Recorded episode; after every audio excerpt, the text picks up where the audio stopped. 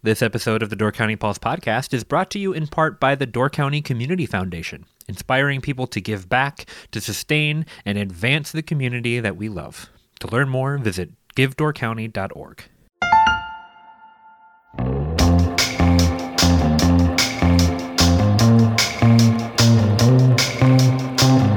Hello and welcome to the Door County Pulse podcast. I'm Myles Dannhausen Jr., writer for the Peninsula Pulse, and I'm joined today by Deb Fitzgerald to uh, talk about a tragedy that is luckily only a tragedy in materials, not in people. Deb, you have covered the fire at Rowleys Bay Resort, obviously a, a devastating event for the owners, for the, for the staff there, for the people who had rooms there. But you know, fortunately, nobody hurt tell us what it looked like. Maybe describe for our listeners what was it like going up to the scene there, and what did you find when you got there? Right. It's kind of strange because where our office is situated in Bailey's Harbor on 57, we hear all of the emergency vehicles that are going by. So you'll hear, you know, the siren go by, and then that's normally the end of it. Well, this just kept happening. So sirens just kept going by, going by, going by, and then there would be a you know a lapse. And so finally, I you know looked up on the Door County Sheriff's Office has a scanner page and looked that up and realized what was going on. And so we always have a photographer, Tad Dukehart, who is fantastic. He's retired, but he spent his career as a photographer for some big publications, and he always goes to these uh, events that happen. So he was there, and I called. Fire department's official photographer, right? Yeah, kind of. right, right. Yeah. So I called him just to find out if he were up there, and he said, "Yes, you know, I'm here. I'm getting some photos." He described the scene, and so I said, "Well, I'm on my way up there." So I, you know, you could see the smoke as soon as you got onto ZZ and it was probably about an hour into uh, maybe an hour half, and a half into the fire. And they were stopping uh, the sheriff's office was stopping vehicles at mink river road and zz so i did i was able to gain access. Told them i was with the pulse and so i it, it did take a while to gain that access but i did. And the deputy walked me down to the site and i really should have been prepared with a mask because it the smoke was just unbelievable and the wind was really mm. blowing at a steady clip and the smoke was burning both white and black and it was just the air was very thick with that and so finally i get to a landing stage and i see i don't even know how many vehicles i've never seen a site like that where you have Egg Harbor trucks next to Sister Bay Liberty Grove trucks next to Southern Door Fire Department trucks. Every single fire department in the entire county responded to this, in addition to a couple in Kewaunee and also in Brown County. At about four hmm. o'clock, Green Bay went by here. So all of these volunteers working together to put out this fire, they had it pretty much under control after about an hour, though it was still burning. And I did talk to Chris Hecht, who it was the lead on the scene because the Sister Bay Liberty Grove Fire Department was the lead, and he's the fire chief. And, you know, he said that the wind was definitely working against them. The multiple buildings, because the Rowley's Bay Resort is kind of three separate buildings kind of connected was working against them, but there were firewalls that actually helped, and also the unlimited water supply that enabled them, you know, to keep continuous water on this fire. It was really quite an amazing scene, and I have to say that until you witness something like that in person, it's almost mind boggling that most of these people are volunteers at our fire departments up here, mm. uh, the majority of them. And without them, I don't know what we would do. Yeah. Well, the scene you're describing is, I mean, yeah, when you get close to a fire and you you smell the smoke and it's thick like that, it's just such a different, visceral, tangible way of feeling these things beyond the flames. Right. And for the for the listeners who are not familiar with this property, it is situated right on Rowley's Bay by the Mink River estuary up in, gosh, north of, hard to even, I was, it's, it's hard to even call it Ellison Bay. It's like its own, Yeah, sure. it's its own spot out there. But the water is right there, right across the parking lot. I was talking to people about this, and I I continue. This like shows my age in Door County. I still refer to it as Wagon Trail, and people would ask me, "What are you talking about? There was another fire." and for people who've been around long enough, they you think of it as a wagon trail. And for me personally, that's a place where you know a lot of our high school sports banquets or scholarship things would be held.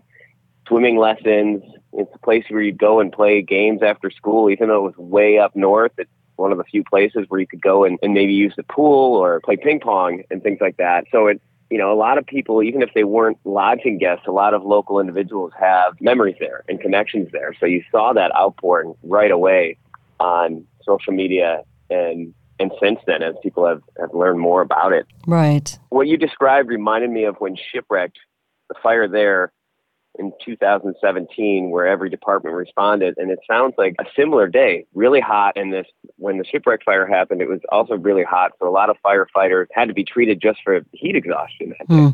i'm curious what was the scene in rowley's bay was there anything like that i know they were battling a lot of different hurdles in trying to get that that fire contained Right. The ambient heat was, you know, definitely a factor that they had to work against. But Chris said that nobody had any injuries and there was not. There was a staging area for sure where people could go and get water and take breaks. And because there was so much equipment and so many people who had responded, they felt pretty comfortable being able to rotate people. So it was it was not a scene where, you know, they were having a hard time keeping up with the fire because they couldn't keep enough people on it because of the heat.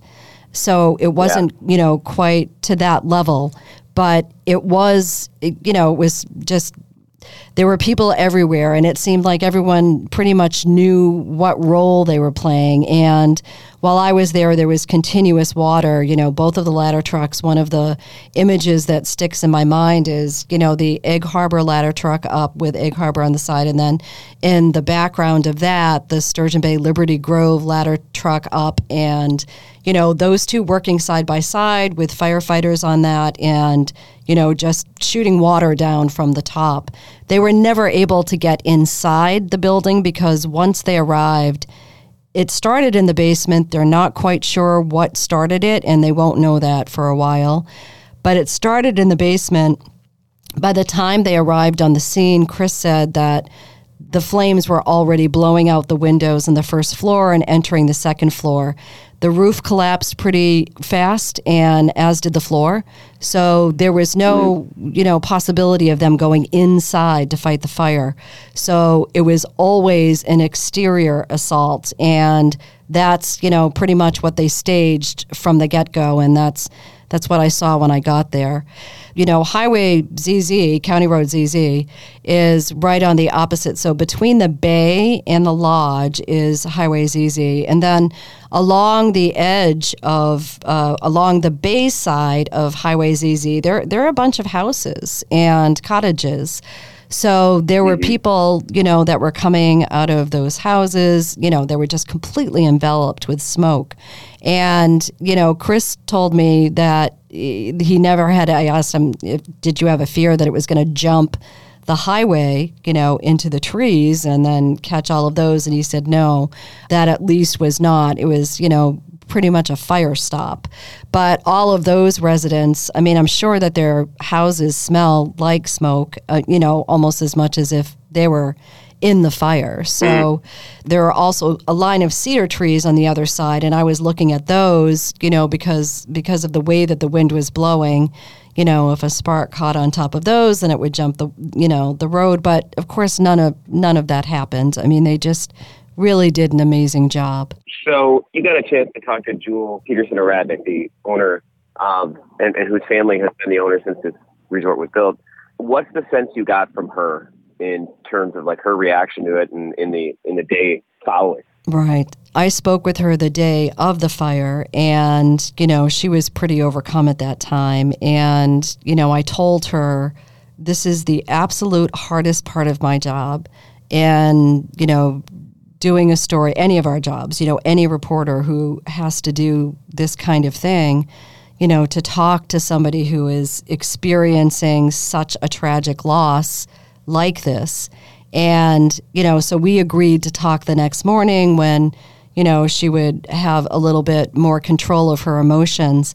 And then I talked with her the next morning, and oh my gosh, she was so positive and optimistic and hopeful about being able to rebuild. And I really got the sense that she received that kind of infusion from people who were just supporting her with their memories of the place and how much it meant to them. And she grew up there. I mean, her parents moved there when she was only eight years old. So mm. they built, you know, this place. I understand that it was already a lodge prior to that, or there was a little wagon trail thing before that. But her parents essentially, you know, built this lodge. And so she grew up there. She raised her children there. So this is not just a business. This is a part of the family. And as you were talking about, Myles, your memories of there, I, I think I first went there. I used to always backpack camp up at Newport State Park, and the way that you know this is situated, I would stay at Wagon Trail Campground, which is just about mm. a quarter mile away, as kind of a staging place. It felt like a luxury, you know, before you go into Newport, and then I would always go to Grandma's Swedish Bakery. And that mm-hmm. to me epitomized, like Wagon Trail Resort, epitomized Door County for me. Like I always buy my Christmas ornaments there for my Christmas trees, and you know, just the smell of it and all of the, you know, gifty things they had, and and the smell of the bakery. I mean, that to me was so evocative of Door County before I lived here. So those types of memories and that type of thing really i mean i felt like she got that big huge infusion of you know, we want this back. This is a part of our lives. It's not just a place we go. It is, you know, a part of our family's memories. So she seemed yeah. very positive and she seemed like this was going to be something that they were going to be able to do, rebuild. That is great to hear. I um, my mom actually worked there for a short stint. Oh my gosh! Yeah, she'd drive all the way from Egg Harbor, and you know, she was there were six mouths to feed, so she was taking every job, every waitressing shift she could and she would go drive all the way to Wagon Trail for their morning shift, which back then probably meant getting up at 4:35 in the morning and driving up there. Right. And for us kids, one of the things that you know when you're growing up in Door County is there's these little fringe benefits you get depending on where your parents work. So my mom worked there, which meant we got to go up and use the pool a few times, as long as it wasn't too busy, or we would get the extra cinnamon rolls, and, and they, she would get to bring those home, and they'd send her home with extra bakery and stuff. Or like the summer my dad worked at Thumb Fun, maybe the best summer of my life. You just get like a discounted rate at Thumb Fun for summer. But like that was kind of some of my memories as being a kid there and just being in awe of that place and just smelling the bakery when yeah. you go in and it's just just uh, an amazing place. Right. So to hear that they're they're dedicated to rebuilding and I'm sure building back better and, and that's a long road. It's not simple to do, but you know, especially when you saw the images, like the shipwreck fire, it, it obviously they had to tear down that building and rebuild. But this one just looks more like the Butch's bar fire, where it's just like a bomb dropped on that section of the building. I mean, right. devastated. Yep. And it's pretty amazing to see those images. Yeah. So, you know, back to the aftermath, and she said, got to rebuild. Obviously, there's a long road to go with, I'm sure, insurance companies and all these things. But what, what about immediacy? Like, what is, are there like GoFundMe pages? Are there things they need or that other people need or that the community is rallying to, to do for either them or their employees or their guests? What's the situation there? Right. So there was a, a GoFundMe page set up, and Julie Rogers organized that. So she set it up a couple of days ago. And so they this fire devastated, you know, the a part of the resort where some of the employees lived.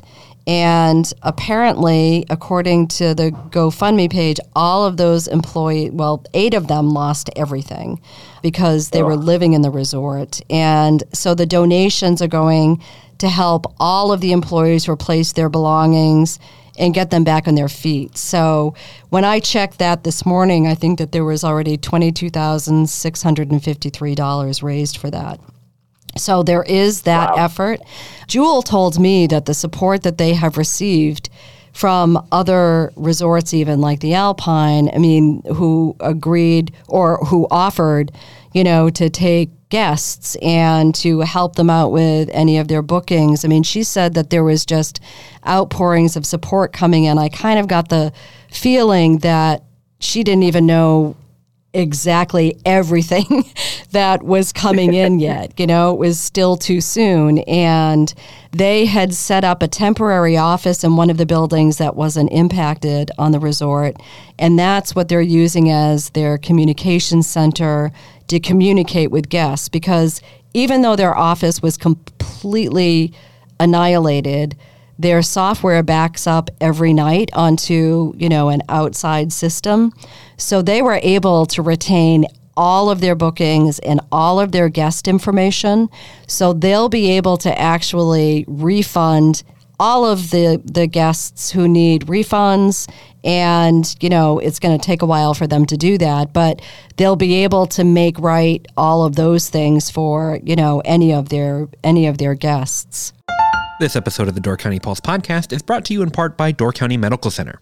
Are you looking for a job in Door County with excellent benefits, culture, and potential for advancement through tuition reimbursement programs? Door County Medical Center is hiring. For more than 75 years, Door County Medical Center has been the leader in health and wellness for Door and Kewaunee counties.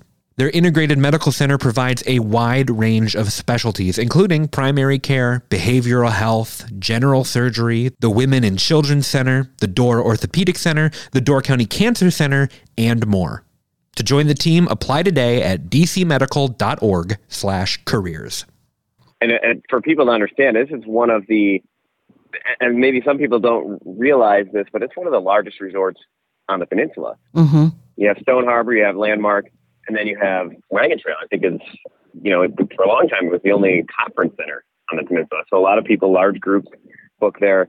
The MS Walk has been staged out of there for many years, and the MS Walk is an event that raises four hundred thousand dollars for the MS Society, and they've had to scramble. That event's in like two weeks, and they're scrambling to find places and find rooms for two hundred and fifty people that would have been staying at the the Wagon Trail in, in just a couple of weeks. Right. And you did a little piece on that, which was, I thought it told, I thought it told the story of Jewel's character pretty well when we have something on that in, in this week's paper and also up online about, you know, them looking for an alternate venue. But didn't, didn't she call them like while the fire was still going?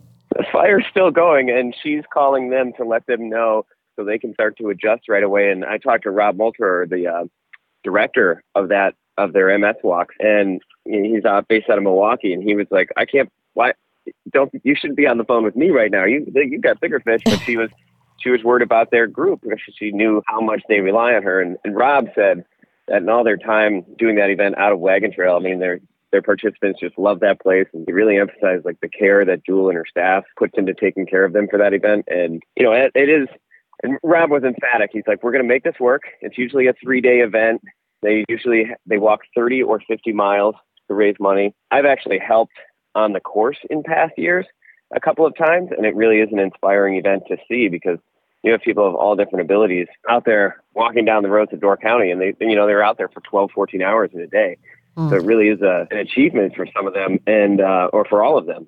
And it, it's very inspiring to be around because most of these are people whose families have been touched by by MS. So they're determined to make this happen. They may have to switch it to a a one day event, maybe shorten the route, and they have to redesign the routes because if they can't all be based out of that one resort, now they got to scatter in a bunch of different hotels and they're finding rooms. People have come up and said like, "Hey, we have 10, we have 14 or Oh, we have a house." And as of the time I talked to them, they still hadn't found places for everybody, but they're they're working their butts off to to figure out a way to make it happen because they love Door County. It's one of their biggest fundraisers in these walks. Hmm. One of their most successful events. When I told him that you told me that Jules said they were going to be open next year, he said, "If she's open next year, we're back next year. We're, we're going to figure that out." So Right. I don't know if that's overly optimistic, just knowing building timetables, Right. but uh, that'd be amazing if they did. Yeah, and it could be, you know, even Chris said this that because of this huge firewall that separated like the main the mi- main middle part, the old part of the resort from the newest edition, which was built in 1993. So the main part was built in 1979, and then this addition was built in 1993. And so there was this massive concrete firewall that went from the basement all the way up through the roof. And and Jewel told me that when they first built that, she was like, "Isn't that kind of overkill?" And oh man, did that do its job? Because if you look at aerials or even the photos that we have in the paper and up online, you'll see that a building is completely intact. I mean, it's just it's you know Yeah. looks looks like you could rent out the rooms tomorrow. I mean, she said they they're kind of smelly, so she can't do that. But I mean, that was you know that was her impression as well. When she went in, she had to she had to go back in to get you know heart medications for some of the guests. And she said, you know, she was just amazed by how well preserved those rooms were. I was shocked going from seeing the photos that that I was being sent and that you were sending back of the where the fire was and how much it was raging, and then to see the aerial and realize that that other side looked completely fine. Right. I, I was shocked. I, I I assumed from the first images I saw, I'm like, there's no way this building's surviving at all. And hopefully, some of it's salvageable. Yeah. Well, what else? What haven't we covered about this event? I think I think that does it, Myles. Okay. Well, Deb, thanks for all your work on this story. It, I know these are, are really tough events to cover. Mm. And they're hard to approach as a journalist, and, and you always do an amazing job with that. And you did an amazing job again with this one. So thanks for your work on it, and uh, great to hear that you know things are looking positive moving forward for, Right. for the folks up there. Yeah, it could actually be a you know a, a positive story. so we'll see what happens. That is all for the Door County Pulse podcast this week. We will talk to you again next week, hopefully about better news and uh, more enjoyable topics. and uh, thanks as always for listening. Thank you so much for listening to the Door County Pulse podcast. If you want to support us at the Pulse, check out doorcountypulse.com slash shop, where you can get a weekly Pulse subscription, purchase some incredible Door County artwork from Pulse artist Ryan Miller, and much more. We hope you've enjoyed the Door County Pulse podcast, and we will see you next time.